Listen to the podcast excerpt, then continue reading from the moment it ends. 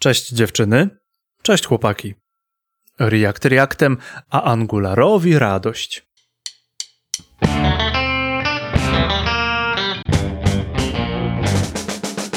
Ten suchar z Angularem ma zakorzenienie w rzeczywistości. Niedawno przeczytałem, że popularność Reacta sprawiła, że uczy się go tak wiele osób, że framework Google został zaniedbany. To z kolei wpłynęło na wzrost zapotrzebowania na programistów znających Angulara. Dlatego do rozmowy zaprosiłem Przemka Smyrtka i będziemy rozmawiać o Angularze. Moim zamysłem było zaczęcie od podstaw. Pochodzenie, wersja Angulara, aby potem przejść do konkretów, czyli po co nam Angular w obecnym czasie. Porozmawiamy też o języku TypeScript, który jest mocno związany z Angularem. I tutaj nie omieszkam zadać pytania, czy użycie TypeScriptu w Angularze sprawia, że musimy się nauczyć najpierw JS-a, a potem TypeScriptu. I czy TypeScript w ogóle można używać bez Angulara? Na koniec odpowiemy na kilka pytań od słuchaczy dotyczących Angulara i języka TypeScript. Podaj ten podcast dalej.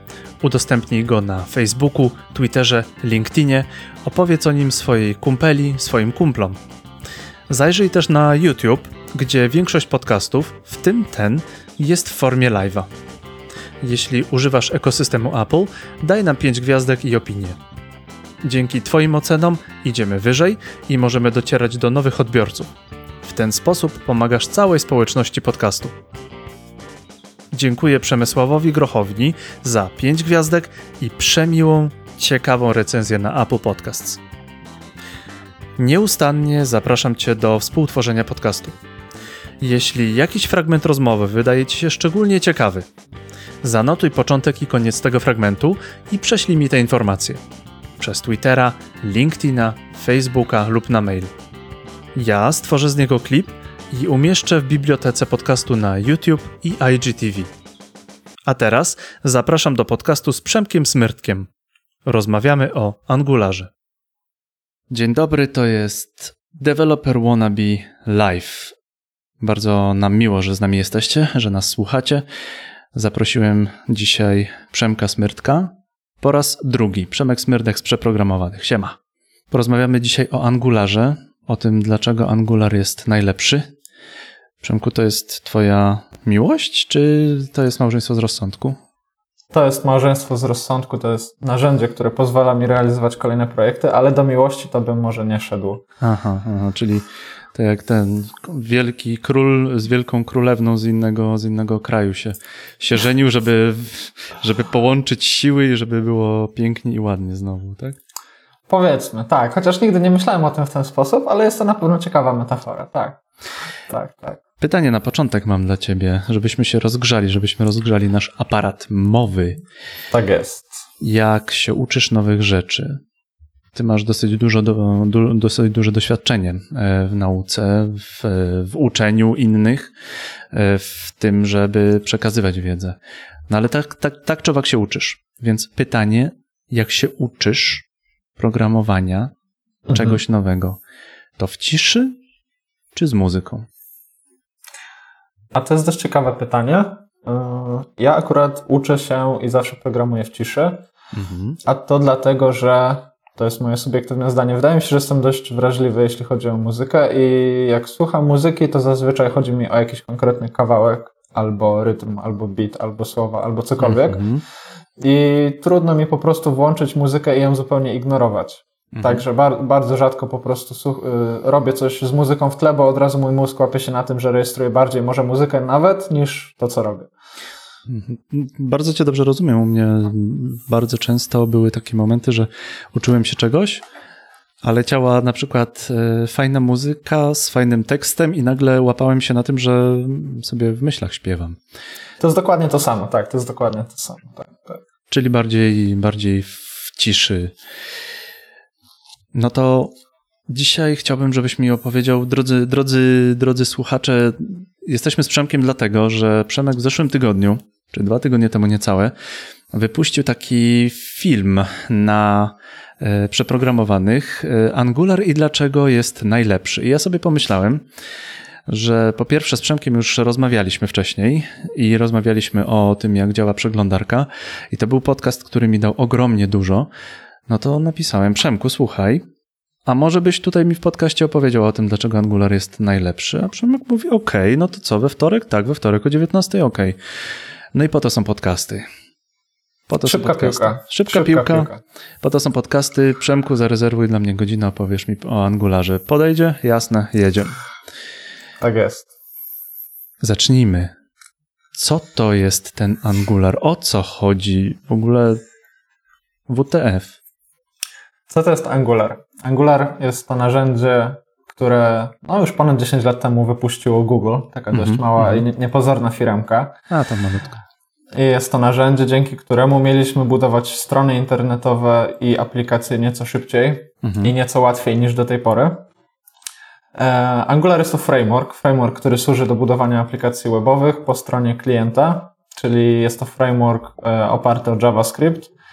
E, no i Angular jest to narzędzie, które pozwala nam oszczędzić mnóstwo czasu na zadania, które normalnie musielibyśmy realizować na własną rękę, E, mnóstwo elementów, które chcielibyśmy zobaczyć w naszych aplikacjach, czy też mnóstwo zadań jest już zrealizowanych. Angular realizuje też e, funkcje, które niekoniecznie chcemy pisać. Chcemy się skupiać na dowożeniu wartości. Mm, no i to jest po prostu takie narzędzie, dzięki któremu jesteśmy bardziej produktywni, jeśli tworzymy rozwiązania dla internetu. A biorąc pod uwagę e, fakt, że właśnie taka mała i niepozorna firmka jak Google za tym stoi, no to myślę, że jest to rozwiązanie, którym co najmniej warto się zainteresować. Musimy tak chyba pro forma wspomnieć, że jeżeli mówimy o Angularze, który jest od Google'a, e, no to aby po prostu oddać, oddać e, cześć, oddać sprawiedliwość innym frameworkom, no to musimy powiedzieć, że o Reactie już opowiadaliśmy. React jest od, e, od Facebooka i opowiadał mi to twój kompan przeprogramowany, Marcin, Marcin pozdro. Marcin, Marcin, pozdro, pozdro Marcin. Marcin. No i mamy jeszcze taki jeden e, framework, który zrobił Ivan Yu. Um, tak czy ten facet wcześniej nie pracował w Google? Nie jestem pewien. Mogło tak być. E, na pewno różnica jest taka, że inicjatywa Vue to była inicjatywa prywatna pojedynczego mm -hmm, dewelopera. Mm -hmm. Właśnie to nie było rozwiązanie, które wyszło z wielkiej korporacji. No i też trzeba oddać e, innym frameworkom. Tych frameworków tak naprawdę jest dużo więcej niż trzy, ale mm -hmm. mamy mhm. teraz takie trzy wiodące, czyli właśnie Angular, Facebook i Vue. No i w dzisiejszych czasach te wszystkie frameworki, no to już są po prostu duże biznesy, duże koncerny marketingowe, mhm. duże przedsięwzięcia, które napędzają mnóstwo rozwiązań, z których korzystamy codziennie. No i tak, no i mamy gdzieś takie może potyczki, może jakieś takie lekkie dyskusje na tym polu co frontendowym bardziej? właśnie. Tak, w którą, w którą stronę iść, co bardziej, kto bardziej, dlaczego to, dlaczego tamto. No mm. ja sobie to oglądam od jakiegoś czasu już. Dużo popcornu już zjadłeś? No, dość dużo popcornu, pizzy i takich tam. No tak, no programistą jesteś, to, to tym się żywisz, jeszcze kawą zapijasz na pewno, nie? Kawa, tak, dokładnie. E, miałeś dostęp, miałeś jeszcze jakieś przygody właśnie tam, nie wiem, z Vue, z Reactem? E, powiem Ci tak, ja staram się specjalizować w Angularze, mhm. więc Angular zajmuje mi zdecydowanie y, najwięcej czasu, ale przez to, że to moje podejście do frontendu jest mm, dość takie powiedzmy holistyczne, jak to się czasami ładnie mówi. Staram się z wielu perspektyw patrzeć na to, co się dzieje na frontendzie. Mhm. No to też obserwuję to, co się dzieje powiedzmy w innych ogródkach. Staram się nie tracić e, z widoku tego, co się dzieje w świecie Reacta, także jestem świadomy hooków, pobawiłem się z tymi hookami, jestem świadomy tego, że Vue przechodzi w, w wersji trzeciej na bardzo podobne rozwiązanie, czyli na takie właśnie Composition API. E, no wszystko po to, żeby żeby z tego na tym frontendzie tworzyć rozwiązania nieco bardziej świadomie, bo powiedzmy, można założyć, że kiedyś tego Vue Reacta i Angulara zabraknie, będziemy pisać w czymś innym. No ale jak się naoglądasz tych wszystkich praktyk, to jest szansa, że będziesz po prostu przygotowany na to, co przyjdzie kiedyś. Mhm. Bo coś mhm. na pewno przyjdzie i to może nie być y, gracz z tej trójki. I to, to jest prawie pewne. A to jest bardzo ciekawe, ponieważ jednym z takich, mm, takich y argumentów za tym, żeby wybierać Angulara jest to, że Angular jest od Google'a. No i na pewno, e, jeśli, no, o ile Google nie upadnie, no to Angular będzie rozwijany, ewentualnie się przepoczwarzy w coś innego. Myślę, że przepoczwarzy to jest dobre słowo. Myślę, że historia pokazuje, że tak, tak, tak samo jak kiedyś jQuery były bardzo popularne biblioteki, które po prostu kończyły.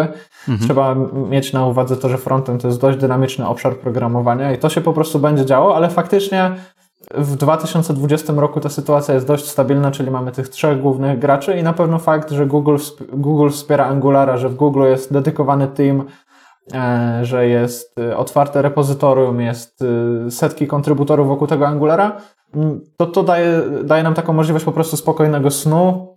Wiemy, że jak się zdecydujemy na tego Angulara w naszych projektach, to jutro po prostu ten projekt nie zniknie takie strony jak chociażby Stack Overflow zawierają mnóstwo pytań i odpowiedzi na najczęściej pojawiające się pytania i problemy w tym właśnie obszarze.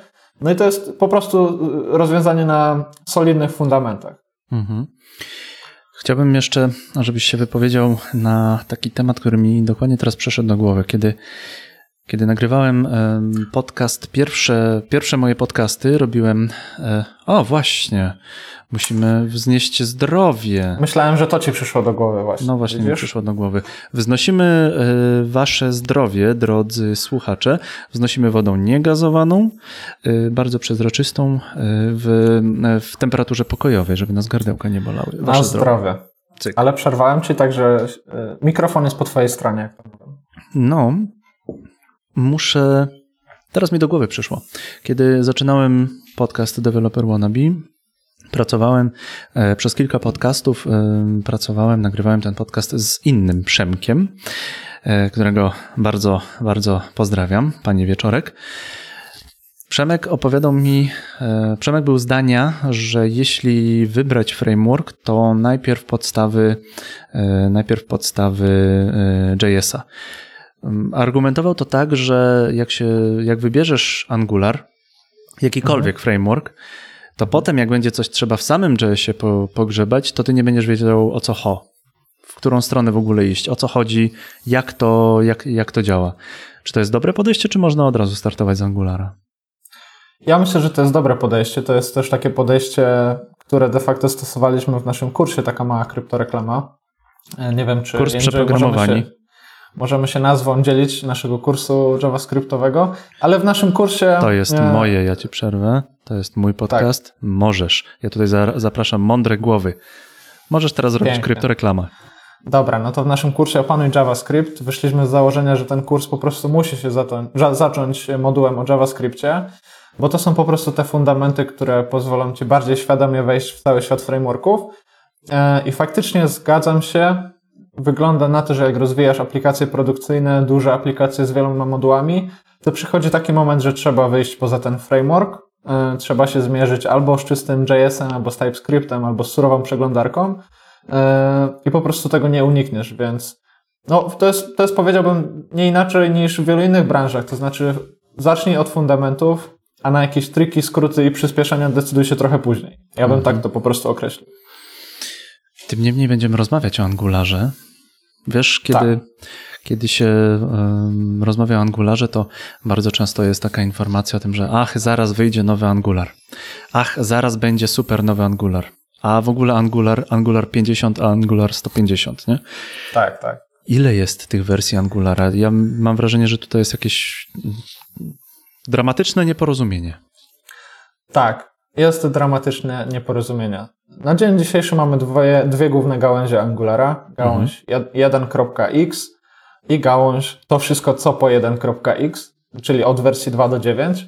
Mhm. E, I to są dwa, powiedzmy już na dzisiaj, dwa niezależne frameworki e, rozwijane w dwóch zupełnie osobnych repozytoriach. Mhm. Mm, a dlaczego, taki, dlaczego tak? Po prostu zespół odpowiedzialny za Angulara stwierdził w pewnym momencie, że ten framework w obecnej formie, w tej formie na gałęzi 1.x nie będzie gotowy na wyzwania y, frontendu, na wyzwania przyszłości, więc muszą wdrożyć kilka rewolucyjnych zmian. E, te zmiany były niestety tak zwane breaking, breaking changes, czyli bez, e, bez możliwości migracji, bez możliwości mhm. bezpośredniej migracji. No i po prostu postanowiono rozwijać całkiem osobną gałąź i ta gałąź została najpierw nazwana Angularem 2. E, z Angulara 2 E, przechodziliśmy już potem płynnie do Angulara 4, bo wersji 3 nie, też nie było to taka ciekawostka. E, I od, I od 4 do 9 jesteśmy cały czas w obrębie tego samego rozwiązania. Mm, no ale nawet w dzisiejszych czasach mamy wiele rozwiązań, które dalej na tym Angularze 1 są, bo Angular 1 jest, e, AngularJS e, jest cały czas wspierany o tyle, o ile, o tyle chodzi o błędy związane z security. Mhm. To, żeby podsumować to wszystko, mamy dwie główne gałęzie. Pierwsza gałąź to jest 1.x, to jest ten oryginalny AngularJS, który powstał gdzieś tam w okolicy 2009 roku. I obecnie mamy wersję 9.1 na dzisiaj, tak jak rozmawiamy. I to jest y, to wszystko, co wywodzi się z Angulara 2. Czyli od Angulara 2 aż do 9 mamy płynną ewolucję i tu już nie ma zmian rewolucyjnych. Mamy tak. ciekawy komentarz od y, Zdzisława. Zdzisław odniósł się do, do tego podejścia. Najpierw się naucz podstaw, a potem jedź dalej. To jest to jak najbardziej logiczne podejście, jak najbardziej sensowne. Zdzisław, Zdzisław Torpeda, pozdro. Pozdro, pozdro. Zawsze trzeba mieć podstawy, a potem można korzystać z ulepszeń. Trochę, to trochę jak z bieganiem. Jak sobie kupisz najbardziej wypasione buty, no to i tak nie pobiegniesz dobrze. Tak. Najpierw się wytrenuj. Po, tak. Powiedziałeś o rewolucji tak naprawdę, o tym, że ta, ta druga część Angulara, ta druga wersja Angulara to jest taka rewolucja i ona mnóstwo zmieniła i od, od dwójki wszystko jest inne. To 1.x, czyli 1.1, 1.2, 1.58. Potem wyszła ta druga, druga część, druga wersja Angulara, rewolucja, no to Mamy 2020 rok. Ciekawe, czy za 150 lat będą się z nas śmiali, jakie to my śmieszne rzeczy robimy. Jak nas będziecie słuchać za 150 lat, to Przemek Smyrdek to jest ten ziomuś, co umie Angulara i to jest stan wiedzy na 2020 rok. Do czego nam służy Angular w 2020 roku? Co my z tym Angularem umiemy zrobić? Angular w 2020 roku służy nam do budowania złożonych aplikacji produkcyjnych, e, aplikacji frontendowych, aplikacji, które działają w przeglądarce. E, jest to delikatna różnica w porównaniu do tego, do czego służył oryginalny Angular. Mhm. E, oryginalny Angular służył do tego, żeby mały fragment strony po prostu zdynamizować, żeby dodać tam pewne dynamiczne fragmenty, jakiś widget, jakiś mały element, żeby zapewnić jakąś lepszą interakcję. E, natomiast Angular, ten Angular współczesny, Angular w 2020 roku, to już jest rozwiązanie, które jest szkieletem całych aplikacji, nie tylko fragmentów stron. E, no i to widać w bardzo wielu miejscach, zarówno jeśli chodzi o narzędzia, które są przygotowywane do Angulara, zarówno jeśli chodzi o same koncepty architektoniczne, e, dokładnie tak jak Piotrek pisze, V9 Rocks i Ivy for the win. Największa różnica to jest po prostu to, że nie używamy Angulara do tego, żeby mały fragment strony działał nieco lepiej. Angulara używamy do budowy całych aplikacji, dużych stron, stron, które mają działać po stronie klienta. Mm-hmm. Jak to jest z tym single, e, single page apps? O tym rozmawialiśmy też trochę przed, naszym, e, przed naszą rozmową. Wyjaśnij proszę, o co tu chodzi? Tak, no single page app e, to jest w zasadzie główne przeznaczenie Angulara w dzisiejszych czasach. Żeby zrozumieć, o co właściwie chodzi y, z tymi single page app, można najpierw powiedzieć, jakie app nie są single page.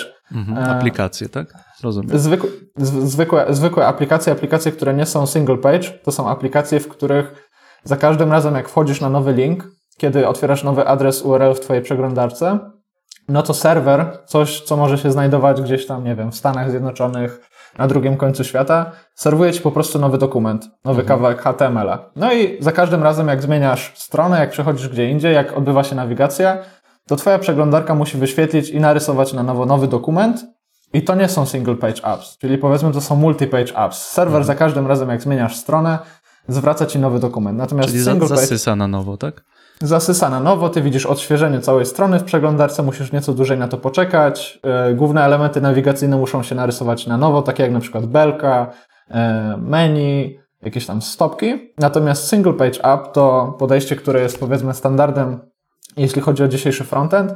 To jest podejście, w którym serwer zwraca ci dokument HTML tylko raz, czyli mhm. serwer daje ci taki powiedzmy fundament i od tego momentu praca zaczyna już framework frontendowy, na przykład Angular, i on z tym dokumentem robi wszystko to, co potrzeba, żeby udawać, że ty przechodzisz po kolejnych stronach. Single page app to jest po prostu jeden dokument zwracany przez serwer i powiedzmy emulowanie nawigacji, zmiany kolejnych stron przez framework frontendowy. E, różnica w porównaniu do tego. To się, to się u nas dzieje, rozumiem, tak? Tak, różnica w porównaniu do klasycznego podejścia są takie, że możesz na przykład zmieniać strony i właściwie nie widzisz tego odświeżenia, nie widzisz tego, że za każdym razem serwer musi odpowiadać z nową paczką danych. Mm, stosujesz nieco inne techniki, ale dzięki temu no, mówi się, że, y, że jest powiedzmy większa imersja, ten użytkownik jest bliżej tego swojego rozwiązania, nie czeka na, na to wszystko, y, co w klasycznym podejściu. I te single page app to jest w dzisiejszym, y, w 2020 roku, w dzisiejszych czasach główne właśnie przeznaczenie tego frameworka.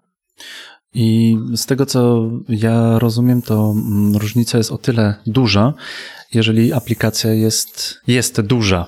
Jest, no, po prostu w tym momencie masz nie musisz zasysać cały czas y, nowego, mm, nowych danych z tego tam serwera, który jest gdzieś tam w Japonii czy w Stanach Zjednoczonych. To jest. Dobrze rozumiem, że to jest u ciebie? Dokładnie tak. Dokładnie tak. Do tego możesz zastosować kilka innych technik, takich jak na przykład zapisywanie tych fragmentów strony do pamięci podręcznej przeglądarki. E, możesz implementować tryb offline. E, i tak dalej, i tak dalej. Myślę, że nie chcemy, niekoniecznie chcemy teraz wchodzić mhm. we wszystkie szczegóły, ale w dużym skrócie chodzi o to, że jakby odpowiedzialność za całą obsługę aplikacji zostaje przeniesiona z serwera na przeglądarkę, czyli właśnie do warstwy klienckiej, do tej warstwy, która jest na Twoim urządzeniu. Natomiast serwer zajmuje się procesowaniem danych, w tym przypadku e, serwer jest takim klasycznym API, które obsługuje żądania takie jak daj mi dane, zapisz coś, zedytuj, ale niekoniecznie zajmuje się już na przykład renderowaniem czy też E, zwracaniem dokumentów HTML. Mhm, mhm. I teraz będę nawiązywał do Twojego filmu, który jest hymnem ku czci. E, o, spokojnie, Angular. spokojnie. Wasze zdrowie. Woda niegazowana. Tak jest, zdrowie, zdrowie. Żeby nas na przykład Facebook kiedyś nie zablokował, że my tutaj robimy sobie live'a z czymś przezroczystym i se popijamy. Sobie dwa ziomki rozmawiają, Dokładnie sobie popijają. Tak. Woda, woda Facebooku, woda YouTubie. No to jak się tworzy projekt y, w Angularze? To jest nawiązanie do Twojego filmu, w którym pierwszym takim, y, pierwszą zaletą robiłeś, y, pierwszą zaletą wspomniałeś o CLI. W ogóle chciałbym, żebyś wytłumaczył sam CLI. O co ho? Dobra, no to żeby wytłumaczyć to, jak, jak się tworzy rozwiązania w nowym Angularze, to znowu odniosę się do tego, jak się kiedyś tworzyło rozwiązania. Mhm. Kiedyś mieliśmy pole do popisu i do różnorakich improwizacji, jeśli chodzi o mm, konfigurację całego projektu. Zdrowie, Piotrek. E, to znaczy, nie było, nie było czegoś takiego, że na przykład e, zespół Angulara mówił Ci, jak ma wyglądać struktura projektu. E, zespół Angulara kiedyś nie mówił Ci, jak masz dodawać nowe fragmenty do Twojego projektu od strony na przykład architektury takiego rozwiązania. Nie było oficjalnych narzędzi. Natomiast w nowym Angularze Mamy już takie narzędzie, które odpowiada za zarządzanie całą strukturą projektu e, i rozbudowywanie go. Jest to narzędzie konsolowe i nazywa się właśnie Angular CLI, a to CLI to jest skrót od Command Line Interface. Czyli mamy narzędzie, które możemy obsługiwać z poziomu konsoli, z poziomu terminala i poprzez zestaw kolejnych komend możemy na przykład utworzyć cały projekt, możemy ten projekt testować, możemy dodawać nowe komponenty, możemy testować taki projekt, E, możemy dodawać serwisy, angularowe pipy i więcej poszczególnych komponentów. No i najważniejsza rzecz jest taka, że jest to ustandaryzowane rozwiązanie, więc można się spodziewać, że większość projektów angularowych, które spotkasz w dzisiejszych czasach, będą, e, będzie dopasowana do tej samej struktury. Mm, mniej więcej mhm. to, jak te pliki będą rozłożone w projekcie, będzie taka sama, będzie takie samo, a to też ułatwi, powiedzmy, migrację programistom pomiędzy kolejnymi E, projektami, bo nie będzie sytuacji takiej, że na przykład przechodzisz do innej firmy, tam jest projekt angularowy i znowu chłopaki i dziewczyny wymyślili, że całkiem inaczej wszystko poukładają w środku. Przez to, że mamy właśnie Angular CLI i ta struktura projektu jest w pewnych miejscach ustandaryzowana, no to szybciej się wskakuje w projekty, szybciej się przyzwyczaja do struktury projektu, do architektury takiego projektu i też szybciej jesteś w stanie po prostu kontrybuować do takiego rozwiązania. Im bardziej wchodzę w świat IT, tym y, więcej rozumiem te frameworki. One rzeczywiście mają, mają, mają swoje wady, bo to jest zawsze, nie ma rzeczy idealnych, ale mam na myśli y, przejście, y, kiedy organizowaliśmy całkiem niedawno kiedy całkiem niedawno organizowaliśmy przejście e, pewnej grupy programistów na, na, drugi, na drugi e, projekt. To byli programiści Angulara i oni jedyne co, co powiedzieli to tam, że no, ciutkę inaczej pisał poprzedni człowiek, tak? Ale mhm. y, poprosiłem właśnie o wytłumaczenie mi, y, chłopaki wytłumaczcie mi, dlaczego, y, dlaczego tutaj jest tak, a nie inaczej, no to oni powiedzieli mi, że tak naprawdę to po to jest właśnie framework pracujemy w dany sposób i kiedy nawet problem, nie wiem, jakiś projekt by upadł, a potem byśmy go um, pociągnęli na nowo, no to wiemy jak pracować. Bo to jest styl pracy, to jest sposób pracy, to jest e, w jakiś sposób e, taki no framework to się w tym momencie nazywa. W jaki sposób coś piszemy tak, i tak. robimy, czyli ramy, ramy pracy, nie wiem, jakieś ramy, szkielet, szkielet. E, fundamenty, tego typu pewnie określenia pasowałyby do tego, czym jest framework.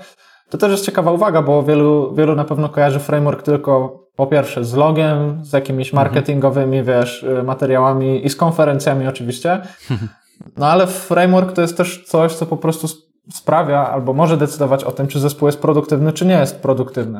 Mhm. Jeśli, jeśli framework pozwala ci na szybką i efektywną pracę, no to to jest dobry framework. Jeśli framework tylko mówi, że ci na to pozwala, no to warto się zastanowić, czy na pewno jest to rozwiązanie, którego chcesz się trzymać. Mam nadzieję, że teraz nasi słuchacze nie, nie, nie, zacznie, nie zacznie się burza, który jest najlepszy. No bo... Oj, uniknijmy tego, proszę. My, ja my, i tak wiemy, my i tak wiemy, jaki jest najlepszy. My i tak wiemy, jaki jest najlepszy. Swój. Swój. Swój. Swój. Tak. Yy, taką ciekawostkę całkiem niedawno znalazłem artykuł. Yy, taką ciekawostkę, ciekawostkę bym chciał powiedzieć. Całkiem niedawno znalazłem artykuł o zwiększonym zapotrzebowaniu, ostatnimi czasy, zwiększone zapotrzebowanie na programistów Angulara. Angular, mhm. mimo całego hejtu, bo od Google'a, a React taki fajny, bo od Face'a, no, wiadomo. To y, jakiś czas temu przeczytałem o y, zwiększonym zapotrzebowaniu na, Angul, na programistów Angulara, na, na ludzi znających Angulara, dlatego że tak bardzo hypowany, tak bardzo popularny jest React i cały świat się uczy Reacta, a powolutku zaczyna y, jeżeli programista jest dobrem bardzo ograniczonym, to teraz programista Angulara zaczyna być dobrem bardzo ograniczonym, w tym w tej e, grupie ograniczonego dobra, mhm. jakim jest programista. Może, by, może coś w tym być. Na pewno to wynika też z tego, że sam React się zmienia i React staje się nieco bardziej skomplikowany. E, I to też może być jakiś powód, że po prostu ludzie zaczynają nieco bardziej świadomie patrzeć na to, jak sprawa wygląda u sąsiada, że tak powiem. Mhm. E, no, to jest ważna rzecz. To wszystko nie jest statyczne. To, o czym my tu mówimy, może faktycznie być aktualne dzisiaj, powiedzmy rok temu i za rok, ale mhm. za pięć lat who knows? Ja ci hmm. tego w stanie nie jestem zagwarantować.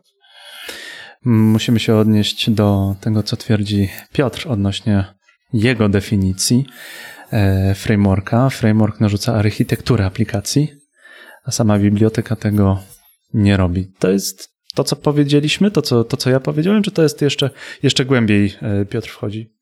Nie, myślę, że to jest dokładnie to, dokładnie to, o czym mówimy. Piotrek mhm. pewnie kliknąłby lajka pod takim stwierdzeniem, które tutaj wcześniej padło. Tak sobie, sobie lajki klikać, to tak trochę.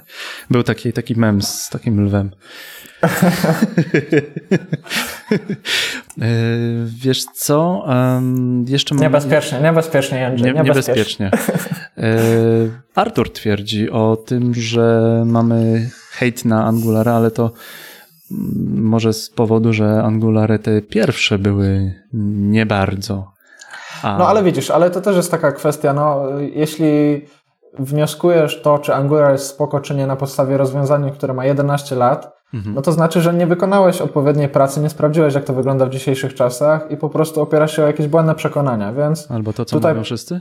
Albo to, co mówią wszyscy, no nie? Więc tutaj bym powiedział, że mm, sprawdź, zobacz stronę, wejdź na Angular.io, na oficjalną stronę tego frameworka, zobacz jak wygląda dokumentacja, bo ta dokumentacja też się bardzo zmieniła, jeśli chodzi o nowsze wersje. No i wtedy y, wydaj jakiś, y, wydaj werdykt. ocenę. Wydaj werdykt, dokładnie, tak, tak. Przejdźmy, wróćmy do, do momentu, co się robi y, w Angularze. Powiedzieliśmy mniej więcej, do czego służy Angular w 2020 roku, jak się tworzy ten, ten, ten projekt, no ale tworzymy, yy, wspaniale nam się zaczyna takie tam w tej konsoli, takie fikumiku, coś tam się kręci, coś tam mruga tak, yy, tak. i wyskakuje nam yy, projekt. Tak, no to jest w ogóle też tak. marzenie chyba każdego programisty, żeby sobie pomyślał i wtedy mu wyskoczy projekt, a to się potem okazuje, że że zupełnie inne rzeczy tam, że to, to jest dopiero początek, początek drogi. No to czego my się możemy spodziewać w środku, jak zainstalujemy sobie, zrobi, zrobimy ng serve i, i co potem? Pierwsza rzecz, na którą na pewno zwrócimy uwagę, to jest to, że tych plików wygenerowało się dość dużo. Tak, tak, tak, tak. tak. To, to w Poznaniu się mówi wuchta. Patrzysz wuchta na to. wiary, wuchta tak, wiary. Tak, tak, tak. Patrzysz na to i patrzysz. Ja, ja używam VS Code'a i wygenerowałem sobie projekt w Angularze swoją drogą. STX całkiem niedawno w sobotę um, zrobił takiego fajnego live'a, gdzie można było sobie zrobić to-do listę w Angularze.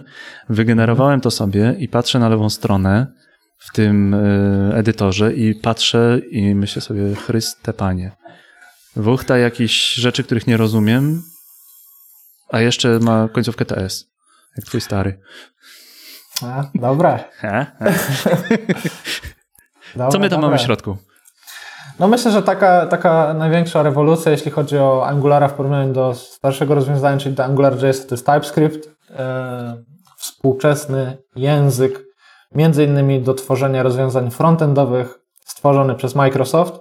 Jest to pewnego rodzaju rozszerzenie JavaScriptu mhm. o między innymi typy e, i dodatkowy etap, etap polegający na kompilowaniu rozwiązania przed tym, jak znajdzie się ono przed oczami i pod palcami naszego użytkownika. Mamy TypeScripta, e, mamy język, który jest nieco młodszy, ale też właśnie pozbawiony niektórych problemów czystego JS-a. No i do tego TS-a trzeba się na pewno y, przyzwyczaić. Kiedyś była taka ciekawa opinia, że właśnie ludzie nie będą się migrować na tego mm, Angulara, bo właśnie TypeScript jest nieco zbyt hipsterski, to znaczy nabywasz umiejętności, których nie przemigrujesz y, łatwo mhm. w inne miejsca. No a dzisiaj okazuje się, że każdy framework wspiera tego TypeScripta. To też jest taka ciekawa rzecz, czyli to, co kiedyś uważaliśmy za powiedzmy nietypowe i właśnie alternatywne, no to teraz staje się standardem.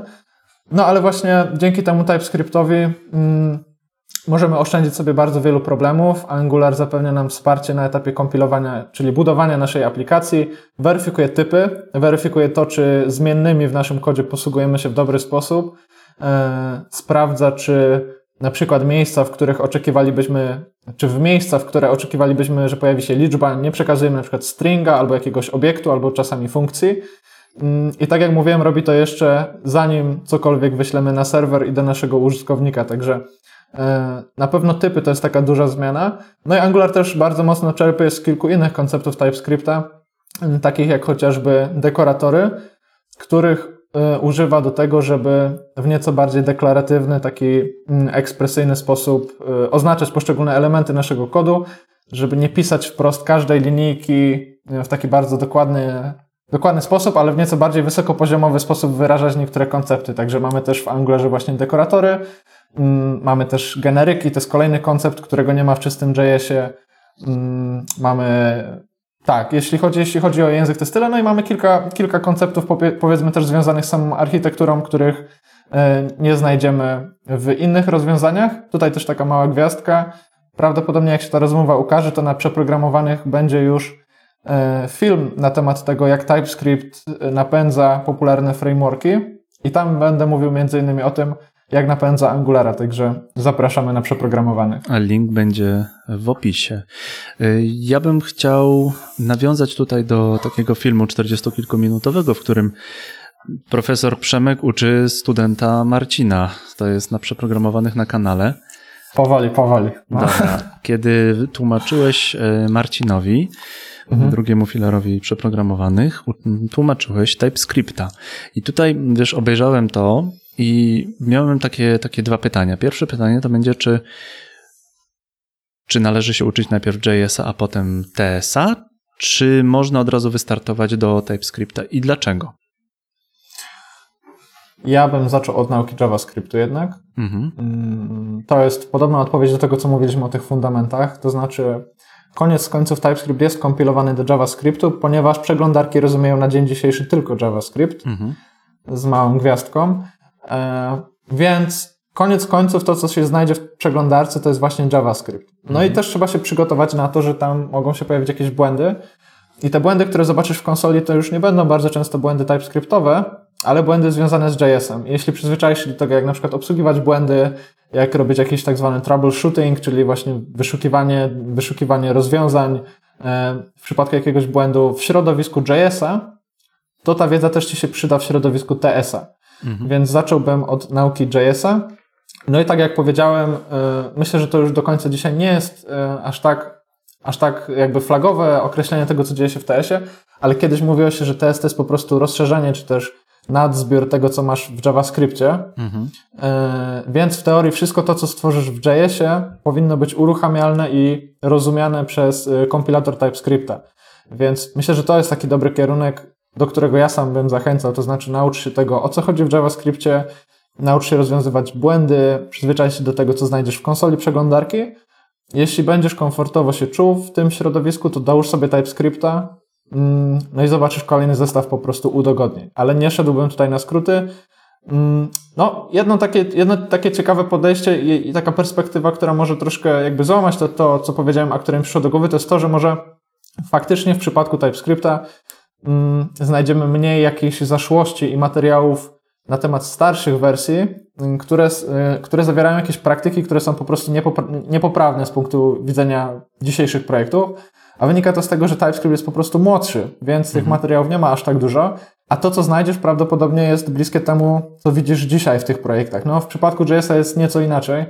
E, JS ma tam te już swoje kilkanaście lat i też JS bardzo ewoluował. No i zrobione jest na kacu i tak dalej.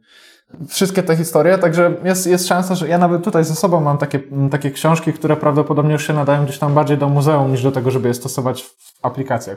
Więc to jest może taki trochę kontrargument, ale i tak uważam, że warto zacząć od nauki współczesnego JS-a i pracy w tym środowisku i, i może równolegle albo trochę później dokładanie y, TypeScripta. Mhm. Wiesz, y, tutaj chciałbym nawiązać do jednej rozmowy e, z niezwykle fajnym programistą, z Damianem. Pozdro Damian, jeśli, jeśli nas kiedyś będziesz słuchał, oglądał. Mm, kiedyś się go spytałem, słuchaj, Damianie, Damian ma mnóstwo lat doświadczenia, niemal tyle, co ja mam, co ja mam lat. Damianie JS czy TS? Na co on z kolei wyraził taką bardzo pod prąd idącą myśl, że TypeScript jest bardziej ukonstytuowany, że TypeScript ma struktury, strukturę, że jest ustrukturyzowany, może tak. I że on na przykład mógłby zasugerował, może nie powiedział tak, ucz się tylko i wyłącznie TypeScripta, co e, nawiązał do tego, że ta struktura TypeScripta jest jakby bardziej uporządkowana i ucząc się TypeScripta masz, e, wychodzi, wchodzi ci w głowę taki styl myślenia e, odpowiedni, a ucząc się JS-a z kolei, JS ma te zaszłości, ma jakieś tam niedociągnięcia, że TypeScript po prostu ma ma mniej takich haczyków, ma mniej problemów stwarza. Tak, ale to wynika z tego moim zdaniem, że po prostu TypeScript jest młodszy i TypeScript nie miał okazji na to, żeby się wywalić w tylu miejscach, w ilu Aha. JS się wywalił. E, no i za, kurczę, za TypeScriptem stoją mocne fundamenty, bo jeden z twórców TypeScripta to jest osoba, która projektowała język C Sharp, czyli też jeden z mhm. fundamentów mhm. powiedzmy całego takiego stacku Microsoftowego. Więc to nie jest na pewno język, który powstaje z przypadku. Wokół TypeScripta też jest całkiem spore community, community które patrzy na ręce mm, twórcom właśnie TypeScripta. No i tak, de facto zgodziłbym się i powiedział, że to jest trochę podobne do tego, co powiedziałem wcześniej, czyli TypeScript jest młodszy, znajdziesz mniej starych materiałów, materiałów, które nie pasują. E, jest mniejsza szansa, żeby po prostu wpaść na jakąś minę, że tak powiem. To na pewno prawda. Ja teraz założyłem okulary because I wanna see sharp. Taki... C sharp. Ach. Widzę no. dzisiaj, Jędrzej, po prostu Sucharki, y, to popijmy. Y, ostry jak, ostry jak brzytwa. No. Ach, normalnie Szymon Majewski mógłby się ode mnie uczyć. Tak, Bilgun, Bilgun. O tak, tak. Y, dochodzimy tutaj do takiego momentu, w którym muszę zadać pytanie, Mhm. I znowu nawiązać do tego filmu, w którym tłumaczyłeś Marcinowi. Pozdro Marcin. E, um, mm, tłumaczyłeś Marcinowi, czy TypeScript, e, tłumaczyłeś Marcinowi TypeScripta i czy samego TypeScripta można używać bez Angulara, albo może inaczej, czy przed tym jak się wchodzi do Angulara, to trzeba się osobno uczyć TypeScripta? Da się, da się w ogóle uczyć, e, da się w ogóle pracować w TypeScriptie bez Angulara? Tak. E, to są dwa osobne światy, dwie całkiem niezależne ścieżki. Mhm. TypeScript i kompilator TypeScripta to jest coś, co powstaje w zupełnie innym miejscu niż kompilator Angulara. E, no ale Angular wykorzystuje to wszystko. Więc ty możesz stworzyć projekt oparty o TypeScripta mhm. i zupełnie nie dodawać tam Angulara, ale jak piszesz w Angularze, to wykorzystujesz TypeScripta. Mhm. Czy, to są, e, czy to są rzeczy, co do których powiedzmy musi być znowu zachowana jakaś kolejność nauki? No to pytanie jest już cięższe, bo powiem Ci, mm, na przykład patrząc na samą dokumentację Angulara, można by rozwijać projekt, korzystając z tego TypeScripta w taki półświadomy sposób, po prostu opierając się o te serwisy, czy funkcje, czy funkcjonalności, czy komponenty, mm, które znajdziesz w Angularze, nawet nie będąc do końca świadomym, że Ty y, mm, robisz TypeScript tak naprawdę. Więc y, Tutaj na pewno to jest troszkę bardziej mm, niejasne, czy ta kolejność powinna być taka, że pierwszy siedzisz przy TypeScriptie, masterujesz te wszystkie typy, a potem wskakujesz do Angulara. Mhm. Mm, no ale jeśli chodzi o to pierwsze pytanie, to tak, projekty oparte o TypeScripta nie muszą mieć zupełnie nic wspólnego z Angularem. Wiele projektów nie ma nic wspólnego z Angularem. TypeScript się rozlewa nie tylko już na frontend, ale też na backend, gdzie tego Angulara nie ma. Kompilacja TypeScripta zupełnie również nie ma nic wspólnego z Angularem. Konfiguracja TypeScripta nie ma nic wspólnego z Angularem.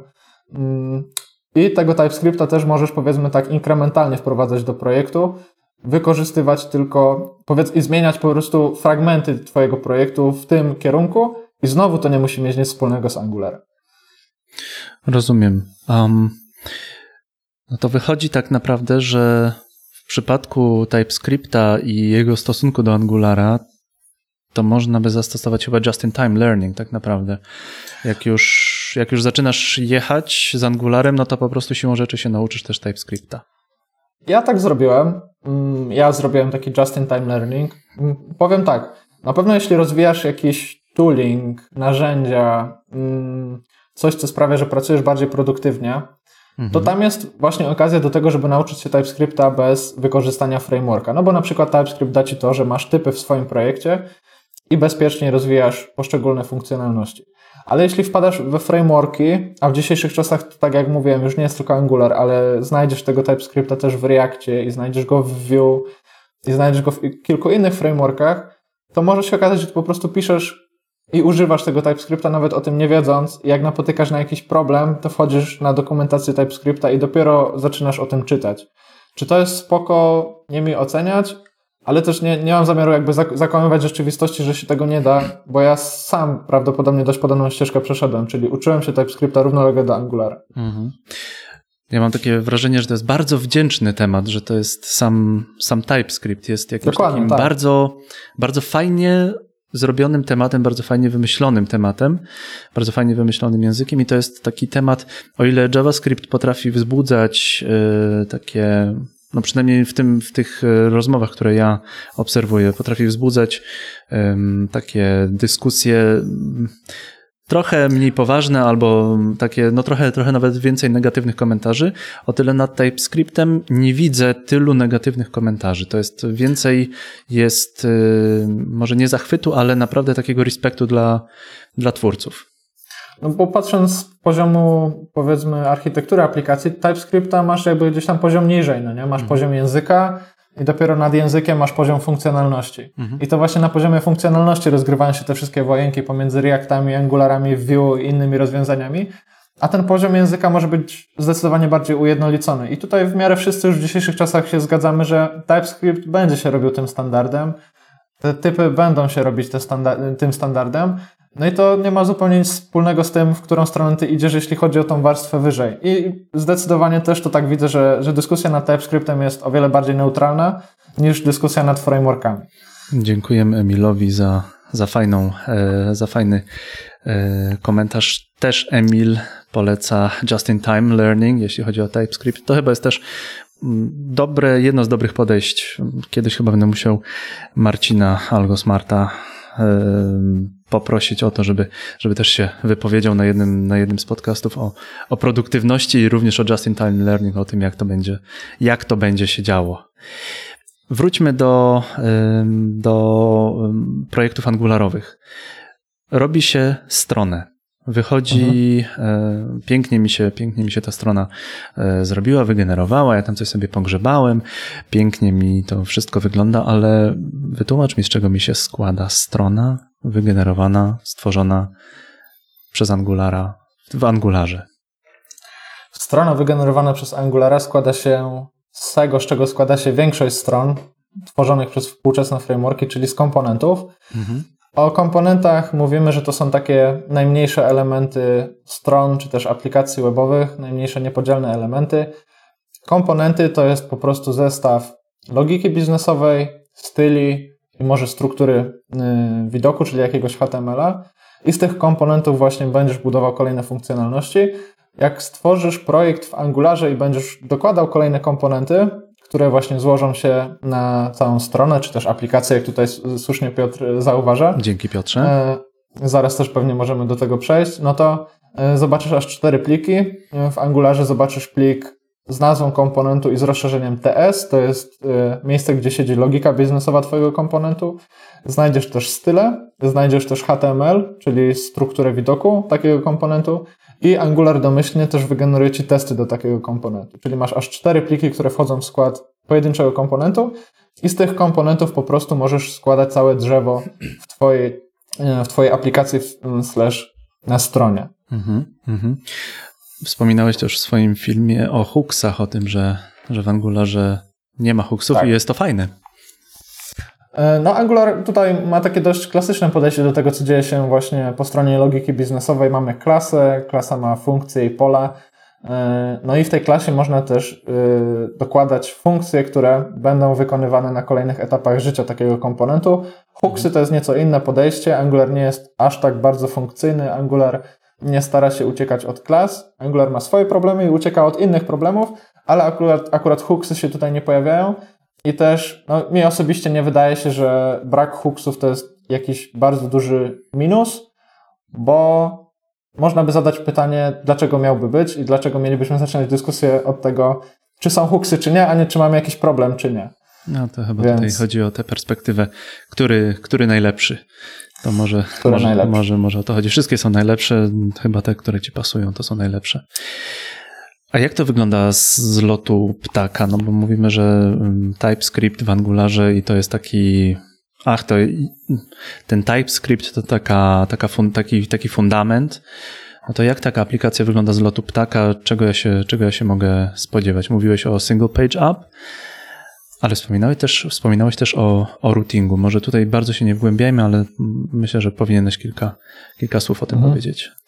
No więc tak, idąc y, nieco wyżej, jeśli chodzi o właśnie strukturę aplikacji i architekturę aplikacji, no to w Angularze będziemy korzystać z modułów.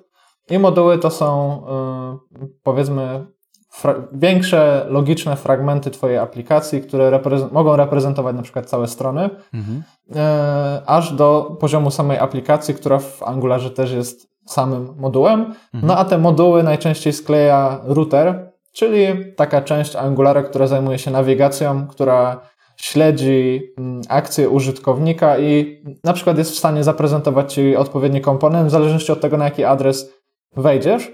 No i co ciekawe, ten router w przypadku Angulara też jest już wbudowany we framework. Nie musimy tutaj polegać na e, community. Mamy jeden standardowy router, który znajduje się w Angularze, e, dzięki czemu akurat ta część również wygląda dość podobnie pomiędzy projektami. Tak, to, to jest to pytanie, jak się instaluje Angulara, to czy chcesz, czy chcesz routing, dobrze myślę? Dokładnie tak, to, dokładnie to, to jest to pytanie. Tak, dokładnie e, tak. Jak to wygląda mm, z samą strukturą projektu? To ja rozumiem, że router to jest taka, taka rzecz e, pomiędzy. Czy dobrze myślę? Router to jest w teorii router to jest coś, czego nie powinieneś widzieć, bo mhm. ty zajmujesz się rejestracją kolejnych rootów, czyli powiedzmy ścieżek w twojej aplikacji. Mhm. E, dopasowujesz konkretny adres URL do komponentu, czy też do modułu, który powinien być powołany do życia przez Angulara. a router to jest taki chomik w tle, który po prostu biega, patrzy na to, co robi użytkownik i stara się ogarniać. Mm, ten, jak, jak trzeba, to zaczyna bardziej kręcić tym kółkiem. Tak? Dokładnie tak, dokładnie tak. Więc ty tym routerem też możesz się posługiwać oczywiście w taki sposób, że gdzieś tam z poziomu komponentu go wywołasz, ale jeśli na przykład opierasz się o zwykłe HTML-owe linki i dodasz tam mm, jedną z angularowych dyrektyw, router link w tym przypadku, no to mhm. tak naprawdę możesz nie widzieć tego, tego routera nawet w swoim projekcie. Tak jak mówię, skupiasz się na rejestracji i dopasowywaniu ścieżek w Twojej aplikacji do konkretnych komponentów albo modułów. I tutaj też taka ważna uwaga. E, współczesny Angular wspiera tak zwany lazy loading mm, tych rootów w Twojej aplikacji. Chodzi znaczy? po prostu o to, że Angular doładuje Ci dany fragment strony dopiero w momencie, jak tam wejdziesz. To znaczy, e, będzie Ci doładowywał poszczególne strony, czy też poszczególne komponenty i pliki, na przykład JS, które są z nimi związane, dopiero w momencie, kiedy powinien to zrobić. Więc e, w momencie budowania aplikacji Angular, powiedzmy, dzieli sobie tą Twoją aplikację na paczki, w zależności od stron, które tam się znajdują. I te paczki w taki bardziej granularny, bardziej atomowy sposób jest w stanie dostarczać do przeglądarki. A jaka jest oczywiście korzyść dla użytkownika? No, korzyść dla użytkownika jest taka, że jak wchodzisz na taką aplikację opartą Angulara, to pobierasz mniejszą paczkę, e, na przykład plików JS, a mhm. to e, skutkuje tym, że strona się po prostu szybciej ładuje. Bo nie pobierasz wszystkich e, stron, pobierasz tą jedną stronę, na którą wchodzisz, a resztę pobierasz, jeśli tego potrzebujesz. A jeśli tego nie potrzebujesz, to tego nie pobierasz. Więc mhm. to jest też bardzo fajny feature tego e, routera angularowego i samego Angulara, że takie właśnie dynamic importy i takie leniwe ładowanie stron wspiera. Ciekawe. E, to, to mi wtedy działa szybciej strona. Albo działa mi wtedy, kiedy potrzebuję. Działa mi to, kiedy to, co ja kliknę, to, co ja potrzebuję, to wtedy, to wtedy mi działa. Tak, to jest też szczególnie ważne w przypadku na przykład jakiegoś słabszego połączenia internetowego, mhm. w przypadku słabszych urządzeń, kiedy chcesz po prostu gdzieś tam w środku Polski w pociągu na Twoim telefonie załadować jakąś aplikację, to wtedy liczy się tak naprawdę każdy byte, bo nie chcesz stracić użytkownika. Chcesz, żeby ten użytkownik jak najszybciej uzyskał dostęp do tego, co stworzyłeś gdzieś tam w domu, w pokoju, w biurze. Mhm. A jak stworzyłem w domu, w pokoju, w biurze coś w Angularze, to czy czy Angular to jest jedna, to jest, to jest tylko projekt, czy, czy, czy, czy w jakiś sposób mi pomaga poza strukturą projektu? Jak to? Jak akurat, to akurat w Angularze fajne jest to, że mnóstwo e, powiedzmy składowych, czy też komponentów, które będziesz potrzebował w przypadku budowania strony aplikacji, jest już wbudowana w ten framework. I tak na przykład jeśli chodzi o budowanie formularzy, czyli sytuację, gdzie po prostu potrzebujemy pobrać jakieś dane od użytkownika, mm, no to Angular już domyślnie wspiera dwie, dwa konkretne sposoby na budowanie tych formularzy. Mhm. Podobnie jeśli chodzi o wykonywanie jakichś asynchronicznych zapytań, mm, jakieś zapytania AJAX, zapytania HTTP, to również w Angularze jest domyślnie wsparcie dla czegoś takiego. E, tak jak powiedziałem, jest też router, który ci zapewnia tą nawigację. No i koniec końców można stwierdzić, tak jak się czasami mówi, że batteries included jest takie określenie, to znaczy właśnie Angular to jest framework, to jest taki pilot do telewizora, który od razu z bateriami dostajesz Czyli masz wszystko to, czego potrzeba do zbudowania pełnoprawnej aplikacji. Koniec końców, wiele rzeczy jest ustandaryzowanych i wygląda podobnie w przypadku projektów, nawet jeśli chodzi o firmy czy inne zespoły. Mm, ty wspomniałeś formularze. Um, tak. Ja bardzo lubię, kiedy, kiedy IT wchodzi, kiedy my mówimy o IT, mówimy o technologii, ale w takim kontekście bardzo ludzkim. Takim kontekście E, jak mi ten wspaniały Angular, który ma battery included, który ma wszystko, battery included, który ma battery czy battery? Battery chyba. Butter, battery, battery, albo battery. batteries. No bo właśnie myślałem, czy, czy masło, czy baterie. Masło w środku. Batteries included. Tak. W jaki sposób mogę, no, że tak powiem, na własnej skórze odczuć działanie Angulara? Gdzie ja tego Angulara znajdę? Tutaj nawiązuję do formularzy, które wspomniałeś. No to jest jedna chyba taka bardzo podstawowa rzecz w Angularze. No, zobacz, jakie mamy dzisiaj czasy. Dzisiaj mnóstwo ludzi na przykład korzysta ze stron linii lotniczych. Mhm. Chce się dostać do domu. Mnóstwo ludzi przed tym momentem tej zupełnej izolacji chciało gdzieś wyjechać, także składało wnioski o wizy na przykład, jakieś wnioski paszportowe, albo załatwiało coś w urzędach i prawdopodobnie korzystało z formularzy na stronach. To mhm. znaczy z zestawu pool, gdzie wprowadzamy konkretne dane i chcemy je wysłać po prostu na serwer. No i przez to, że ta obsługa formularzy w Angularze jest dość dobra i całkiem zaawansowana, to programista, który tworzy taki formularz, jest w stanie dostarczyć lepsze doświadczenie dla użytkownika końcowego. Może w łatwiejszy i szybszy sposób sprawić, że taki formularz będzie odpowiednio reagował na to, co użytkownik z nim robi. Mm, w przypadku formularzy, które mają jakieś pola zależne, programista będzie mógł na przykład łatwiej coś takiego okodować. Programista będzie mógł łatwiej obserwować stan takiego formularza, czyli sytuację, kiedy na przykład wprowadzamy jakieś niepoprawne dane. No a koniec końców właśnie mm, dostarczymy lepsze wrażenie dla użytkownika i sprawimy, że taki formularz, na przykład urzędowy czy jakiś tam paszportowy, będzie się wypełniać szybciej, a ma to e, znaczenie na przykład w czasach takie jak teraz, kiedy właśnie jesteśmy sfrustrowani, kiedy chcemy szybko przeklikać jakiś formularz, kiedy chcemy szybko jakieś dane wprowadzić, po prostu wysłać i wrócić do jakichś spokojnych y, czynności. Tak? W przypadku takiej napiętej atmosfery na pewno to, że formularze dobrze działają, to jest ważna sprawa, myślę, że dzięki Angularowi takie dobrze działające formularze można dość prosto budować. No to to są tak zwane te dynamiczne formularze, rozumiem, tak? W przypadku Angulara mamy takie właśnie dwa podejścia. Mamy template driven form i reactive y, forms. Mhm. No i te reactive forms to jest takie podejście, w którym praktycznie każdy fragment takiego formularza jest obserwowalny. Możemy subskrybować, zapisywać się na obserwowanie zmian takiego formularza, zarówno jeśli chodzi o pojedyncze pola, czy też y, cały formularz. No i możemy odpowiednio reagować. Możemy wyświetlać jakieś błędy związane z walidacją, możemy prosić użytkownika o poprawienie danych, yy, możemy dynamicznie zmieniać wartości. No i tutaj oczywiście to nie jest tak, że w innych frameworkach tego się nie da zrobić, ale na pewno yy, będzie to nieco bardziej, yy, nieco trudniejsze po prostu i tutaj na pewno wszyscy ci, którzy na przykład formularze budowali w Reakcie potwierdzą, że te formularze da się zbudować, ale to nie jest na pewno takie doświadczenie, o jakim marzysz. No a właśnie w Angularze te Reactive Forms pozwalają ci trochę pomarzyć o tym budowaniu formularzy i po prostu zrobić to szybko. Bo sam problem nie wydaje się trudny, więc czemu właściwie framework miałby też dodatkowo utrudniać? No rozumiem. I tutaj tak, to jest ten, to jest ten, to jest ten moment, który, e, w którym pokazujemy, jak, jak nam IT pomaga. No jak, nie wiem, składam dokumenty o paszport, to chcę po pierwsze szybko wypełnić i i chyba o wiele lepiej dla mnie jako użytkownika jest, y, gdy mi formularz podpowie, nie wiem, wypełni pole numer 4, niż y, coś tam kliknę, to się będzie dalej kręciło i no, ja się wkurzę, bo po jakimś czasie, y, po jakimś czasie, nie wiem, wyskoczy mi pewne pola są nie, pewne pola są nieaktywne, nie wiem, nieprawidłowe. Tak. Pytanie od Emila. Które podejście do formularzy jest lepsze? Ja bym ciebie. powiedział, że jeśli chodzi o proste formularze, to te template driven forms, czyli takie formularze, które pisaliśmy już w AngularJSie, to jest spokojnie wystarczające podejście. Natomiast jeśli chodzi o bardziej złożone rozwiązania, o formularze, gdzie dużo się dzieje, y, gdzie mamy dość skomplikowany stan naszego formularza, no to Reactive Forms, bo tam, tak jak mówię, możemy lepiej skomponować wszystko, co dzieje się w takim formularzu, ustawić odpowiednie walidatory, i możemy bardziej, powiedzmy, atomowo, precyzyjnie obserwować te wszystkie zmiany w takim formularzu. Mhm. I na koniec naszego podcastu będzie jeszcze chwila o e, chwila e, o Angularze według Przemka Smyrtka QA. Ja zadałem, zadałem kilka pytań na kilku grupach. Pozdro grupy na Facebooku, te, które mnie przyjęły. E, Pozdro fajne grupy. Nie wszystkie grupy, ale tylko fajne grupy pozdrawiam. Pozdrawiamy te grupy, które zdecydowały się mnie przyjąć, e, bo wyskoczyłem Dokładnie. z taką inicjatywą, że będę tutaj z Przemkiem Smyrtkiem gadał.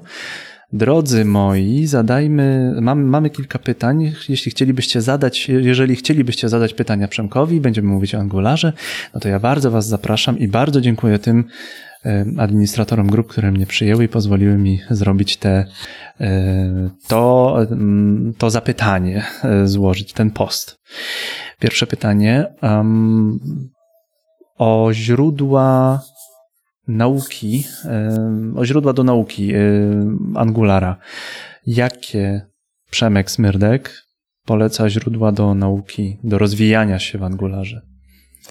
No to mam takie dwa główne źródła w zależności od poziomu, na którym jesteśmy. Myślę, że dla początkujących spokojnie wystarczy dokumentacja, którą znajdziecie na stronie angular.io docs, o ile dobrze pamiętam. Mhm. Ta oficjalna dokumentacja w okolicach wersji 9 jest już dojrzała, zawiera informacje o wszystkich niezbędnych i najważniejszych fragmentach tego frameworka, więc nie ma sensu w zasadzie szukać jakichś innych miejsc do nauki tego frameworka poza samą dokumentacją. Tam mamy też coś w rodzaju takiego jumpstartu, czyli nie mamy tylko suchego opisu poszczególnych składowych, ale mamy też mm, projekt testowy, który robimy y, właśnie mm, prowadzenie za rękę.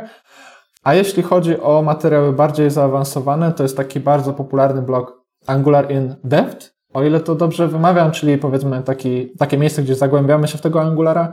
E, no i to jest blog, gdzie autorzy naprawdę rozkładają już na czynniki pierwsze takie tematy, jak chociażby change detection w Angularze, właśnie pracę z obserwablami, e, to jak działa dependency injection i różne tego typu bardziej zaawansowane tematy. Jest to bardzo fajne, te posty są dość długie, ale są takie, że no, myślę, że trudno o, trudno o miejsce, które lepiej opisuje to, co, co dzieje się pod spodem w Angularze. No i takie trzecie miejsce to jest oczywiście Twitter, czyli obserwowanie e, twórców Angulara i obserwowanie linków pod hashtagiem Angular. To chyba mhm. taki standard. E, musimy tylko napomnieć, wspomnieć, że ten Angular in Depth to jest e, Medium. To jest na, z tego co pamiętam, na Medium jest na tym dla mnie to jest świetne źródło w ogóle informacji, samo, samo medium, bo piszą tam ludzie, wymusza od ciebie medium um, jakieś takie... Quality. Quality, no. E, wymusza, no nie możesz bzdur tam napisać. O, myślę, że jak napiszesz coś o kotkach i pieskach i śmiesznych bobasach, to nie wyjdzie tak fajnie, jak wyjdzie, jak zaczniesz pisać mądre, mądre ciekawe rzeczy. E, full stack temat full stacka, bo to jest temat, y, to jest temat następny, następny od y, jednego z kolegów, który, zadał, który jest trochę javowcem, trochę frontendowcem. Czy full stack w ogóle ta tendencja do robienia full stacka to, to przyszłość? Czy należy iść w tę stronę? Czy nie wiem, co sądzi o tym Przemek Smyrdek? Ja bym powiedział tak. Y, zastanów się, jakie środowisko pracy ci odpowiada. I teraz tak, jeśli odpowiada Ci środowisko pracy, gdzie masz mało ludzi do robienia wielu rzeczy, to full stack to jest prawdopodobnie stanowisko z przymusu. Mało kto w takich warunkach startupowych, garażowych będzie się decydował na jakieś specjalizacje, bo po prostu nie ma na to pieniędzy i tych trzech biednych deweloperów, którzy tam właśnie o pizzy i parówkach siedzą, musi robić prawdopodobnie wszystko, czyli od konfiguracji baz danych, do setupu serwerów, do setupu jakiegoś clouda, do deploymentu, do backendu, do frontendu, do UX-a i do designu. Tak? To jest właśnie mhm. full stack. Jeśli masz większe środowiska, większe zespoły i to ci pasuje, no to postawiłbym na specjalizację, bo prawdopodobnie tam się lepiej odnajdziesz pracując tylko z Angularem, albo pracując tylko z Reactem, albo pracując tylko z Javą. Ja osobiście teraz jestem w takim miejscu, gdzie właśnie stawiam na specjalizację, bo jestem w nieco większej firmie, firmie, gdzie już właśnie specjalizujemy się, jeśli chodzi o to, co kto robi. Raczej nie mamy takiego podejścia full, stack, full stackowego, ale to oczywiście nie znaczy, że jedno albo drugie jest gorsze, bo nawet ten wspomniany Marcin, który razem ze mną tworzy przeprogramowanych, jest kimś bardziej w rodzaju full stacka, bo po prostu pracuje w zupełnie innym miejscu, miejscu, gdzie takie skille się sprawdzają. Więc ja bym powiedział tak, no jeśli, jeśli pasują Ci małe zespoły, gdzie dużo się dzieje i gdzie masz dużo odpowiedzialności, to idź w stronę full stacka. Full stack też pozwoli Ci się lepiej przygotować na dalszą specjalizację, bo będziesz rozumiał, jak na przykład komunikować się z ludźmi z innych działów, ludźmi, którzy pracują po prostu w innych warstwach aplikacji. A jeśli od razu chcesz iść do jakichś dużych firm, do korporacji, no to myślę, że możesz sobie wziąć na celownik jakieś takie małe poletko i po prostu szlifować tam te swoje umiejętności. Więc to jest trochę inna odpowiedź, trochę się wykręciłem, odpowiadając na to, czy, czy full stack, czy nie full stack. E, to zależy, tak? Zastanów się po prostu, w jakich warunkach chcesz pracować.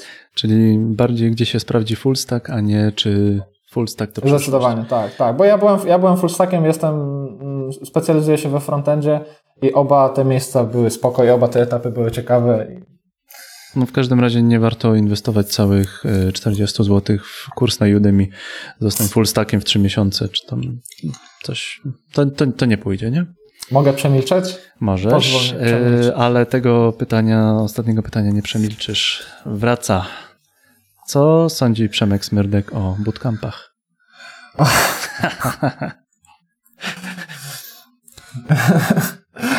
Co warto, nie warto? Smyrdek o bootcampach? Znowu tak odpowiem politycznie. To zależy. Powiem tak. Nie, nie, nie odpowiem, to zależy. Jeśli, jeśli cię na to stać i jeśli nie jesteś w stanie samemu po prostu przysiąść do programowania i odnaleźć się w całym tym chaosie i powiedzmy, że to cię przytłacza, to ten bootcamp, czyli bardziej ustrukturyzowana forma pozyskiwania wiedzy, na pewno będzie spoko w jakimś tam kontekście. Tak samo jak szkoła. Szkoła też ci to daje, tylko trochę, tylko nie trwa dwa tygodnie, tylko 12 lat. E, ale szkoła też ci to daje, że masz nauczyciela, który wie więcej od ciebie, daje ci lekcje, daje ci zadania i mówi, że jak pójdziesz tą ścieżką, no to wyjdziesz na ludzi. Nie? I to w teorii robią bootcampy, tylko bootcampy robią to w 12 tygodni albo w 10 dni.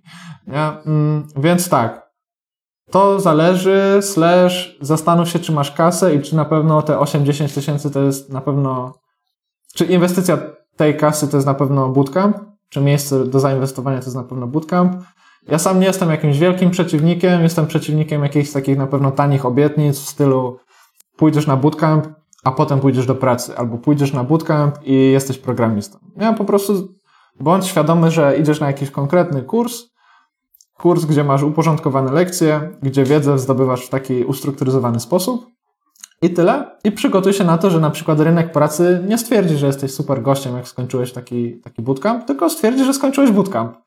Więc jeśli jesteś na to gotowy i masz akurat wolne 8 tysięcy, no to idź na bootcamp. A jak nie, no to po prostu siedź i rób projekty, bo to jest ścieżka, która jest trochę tańsza i sprawdziła się pewnie w większym, większym procencie przypadków. Jest trochę trudniejsza, no bo jest mniej jakichś, wiesz, marketingowych zapewnień, wymaga trochę więcej cierpliwości, yy, dobrego stanowiska pracy i może wymaga uporu od ciebie samego, ale masz 8 tysięcy w kieszeni, także up to you. Ja nie walczę z bootcampami, ale myślę, że się wypowiedziałem i można wnioski wyciągnąć. Można. Bardzo Ci dziękuję. Dzięki również. Rozmawiamy, rozmawiamy około godziny i jest godzina tak zwanego miąższu, niekoniecznie mięsa, a nawet bym powiedział miąższu, bo e, dosyć mocno e, Dosyć mocno tego, te, tego na pewno nie widać, bo mam słuchawki na uszach, ale, ale czuję jak mi uszy dymią, bo, bo, bo było dobrze.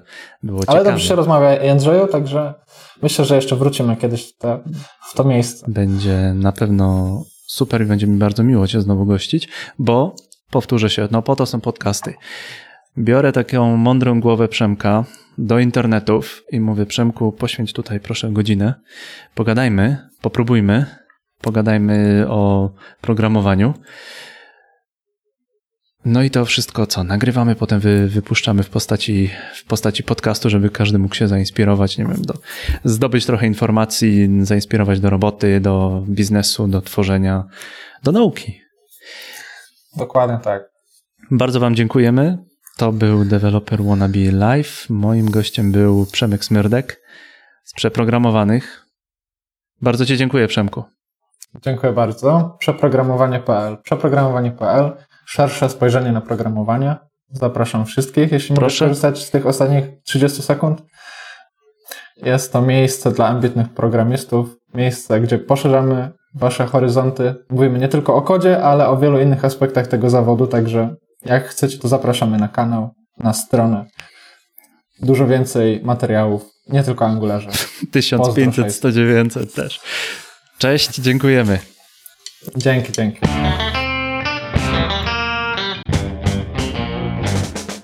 Dziękuję za Twój czas i za Twoje uszy. Jeśli podobał Ci się podcast, podaj go dalej. Udostępnij na Facebooku, na LinkedInie, na Twitterze, obejrzyj live z YouTube'a, wejdź na Instagram.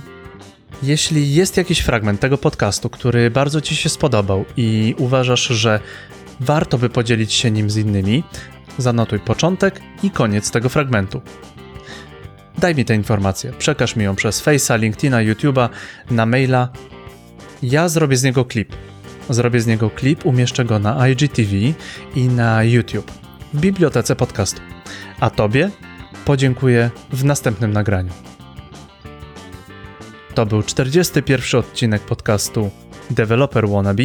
Moim gościem był Przemek Smyrdek. Rozmawialiśmy o Angularze. Dziękuję za Twój czas i za Twoje uszy. Do usłyszenia.